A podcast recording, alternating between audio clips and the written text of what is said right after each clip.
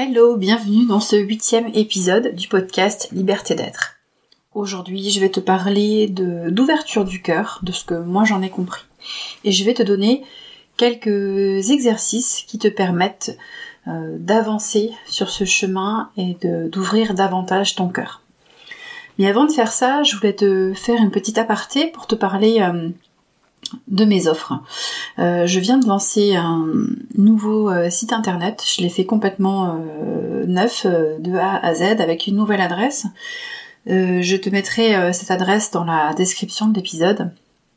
Donc il est hébergé sur, sur Podia parce que dorénavant je vais vendre certaines de mes offres, en tout cas par Podia.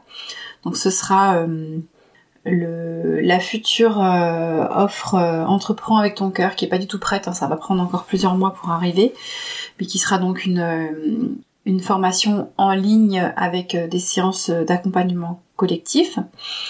donc elle sera hébergée sur Podia, c'est pour ça que je m'y suis intéressée, mais c'est pas pour tout de suite.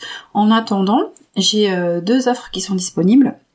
J'ai euh, des offres d'accompagnement individuel. En fait, je me suis dit que ça pouvait euh, intéresser certaines personnes d'avoir juste une séance ou peut-être deux ou trois. En tout cas, euh, l'idée c'est de limiter l'achat à l'unité à trois séances maximum, parce que parfois on a juste un besoin d'un petit coup de pouce, d'un avis sur une problématique qu'on rencontre ou d'un déblocage de situation.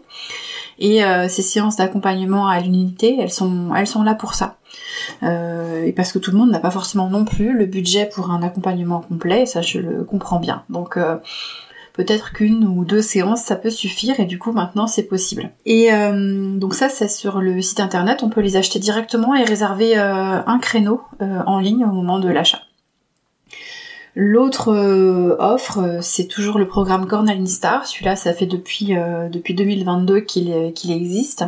Ce que je viens créer comme nouveauté, c'est que dorénavant, euh, ce sera pas un nombre de séances fixe, ce sera un nombre de séances qui va dépendre du besoin de chaque personne. Donc on va définir ensemble les objectifs au départ et puis du coup décider du programme des séances et de leur nombre. Et bien sûr le prix évidemment va s'ajuster en fonction du nombre de séances qui sont prises. Et du coup à quoi servent euh, ces accompagnements, hein, que ce soit à l'unité ou bien euh, le programme Cornanistar qui est donc un, un accompagnement plus complet, plus long?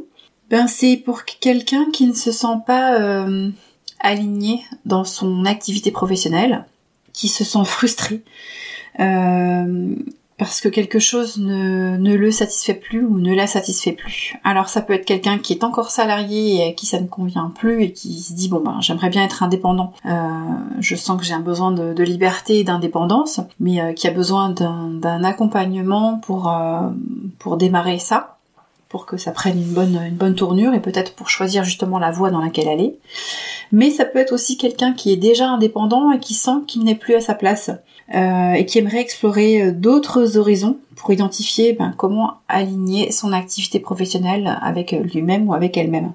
L'objectif euh, de cet accompagnement, c'est de faire tomber les fausses croyances et les illusions parce que finalement, 90 à 95% de ce que nous croyons être ne nous appartient pas, n'est pas réellement nous.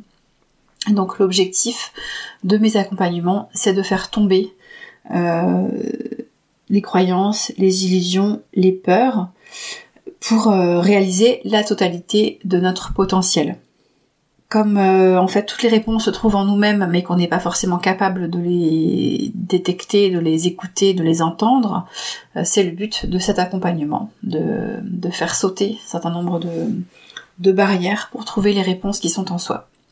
Euh, voilà pour, pour ces offres, j'en ai fini avec ça. Et maintenant je vais parler d'ouverture du cœur qui est le sujet d'aujourd'hui. Alors qu'est-ce que c'est que l'ouverture du cœur? Je vais expliquer ce que moi j'en ai compris euh, à ce stade-là. Euh, ce que j'ai compris, euh, c'est que hum, on pouvait ressentir quelque chose de fort au niveau de notre cœur, que j'appelle moi l'amour universel, qui est quelque chose de différent de l'amour qu'on va éprouver pour son conjoint ou pour ses enfants, ses parents, sa famille ou, ou l'amour ou qui, est un amour amical, on va dire, pour, euh, pour des personnes qu'on apprécie énormément. Là, c'est un amour universel qu'on peut ressentir pour euh, n'importe qui et n'est pas corrélé au fait d'être amoureux de cette personne. Bref, c'est ce sentiment d'amour euh, profond et intense, il est relié au divin. Je sais pas l'expliquer plus que ça.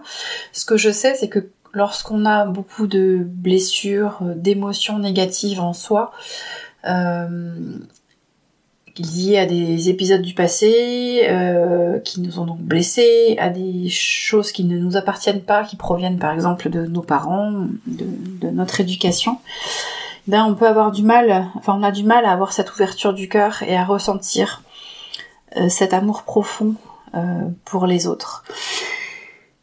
Et c'est quelque chose que je commence à expérimenter puisque j'ai j'ai fait ce travail, je l'ai pas fini, mais j'ai commencé à faire ce travail de de libération euh, de, blessures et d'émotions négatives qui sont enfouies en moi.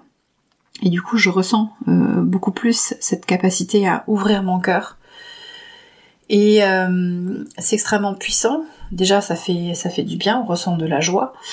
Et d'autre part, c'est ce qui nous sert de guide pour prendre des décisions et pour aider les autres. Donc, lorsqu'on est dans une démarche où on est indépendant et où on travaille avec des clients, pour moi, on a besoin de cette ouverture du cœur pour s'ouvrir aux autres, s'ouvrir à nos clients et leur apporter le meilleur, les aider euh, du mieux, du mieux qu'on peut. Bon, c'est pas forcément évident à expliquer. En tout cas, on sent vraiment quelque chose de fort euh, physiquement au niveau du cœur, de très puissant. Et, euh, et c'est un, voilà, c'est un guide pour prendre des bonnes directions et c'est pour euh, s'aligner avec ce qui est fait pour nous, ce pourquoi on est vraiment euh, ici euh, sur Terre, ce qu'on est amené à expérimenter dans la matière. Bon, j'ai conscience que c'est pas du tout évident à comprendre et j'y reviendrai certainement dans d'autres épisodes plus tard, mais ce qu'on ressent physiquement, ce qu'on ressent émotionnellement, c'est toujours difficile de le partager avec des mots. J'en viens quand même à, ces trois exercices que je veux partager avec toi, exercices, activités, euh, qui peuvent t'aider justement à progresser sur ce chemin d'ouverture du cœur. Et donc d'éveil spirituel aussi. Alors, la première euh, chose que tu peux faire, c'est tout simple, c'est la méditation, mais la méditation au son d'un élément qui t'attire, enfin au son ou au contact. Alors, je précise, qu'est-ce que j'appelle les éléments? Je parle des quatre éléments, l'eau, euh, l'air, le feu et la terre. Alors, ça peut être euh, en contact direct, par exemple pour l'eau, Bien sûr, tu peux faire ça sous une douche, euh, dans un bain, euh, en te baignant dans une mer, dans la mer, euh, l'océan, une rivière. Donc tu peux être au contact. Mais le son est déjà très bénéfique. Le son, ça peut aussi être parce que tu es en train de prendre une douche et tu entends le son, de l'eau qui coule, ou parce que tu es au bord d'un ruisseau et tu entends le, bruit de l'eau qui s'écoule, ou bien sur la plage, au bord de la mer ou une petite fontaine qui serait posée à côté de toi. Ça, c'est des, euh, choses euh, très concrètes, mais en fait, ça marche très bien aussi en écoutant simplement des sons qui sont enregistrés. Et euh, pour ça, sur YouTube, tu des magnifiques banques de, de sons que tu peux écouter pendant plusieurs heures. Tu peux taper euh, bruit de l'eau, bruit de la mer, bruit de l'océan, bruit d'une rivière, euh, il y a le bruit de la pluie, euh, le son de l'orage, et en fait, selon les moments, j'écoute les uns ou les autres, en fait, je me fie à mon ressenti, à ce que je ressens comme besoin, et j'ai souvent besoin d'entendre le bruit de l'eau, et ça me, ça me fait beaucoup de bien, et j'utilise soit pour de la méditation, soit tout simplement pour travailler.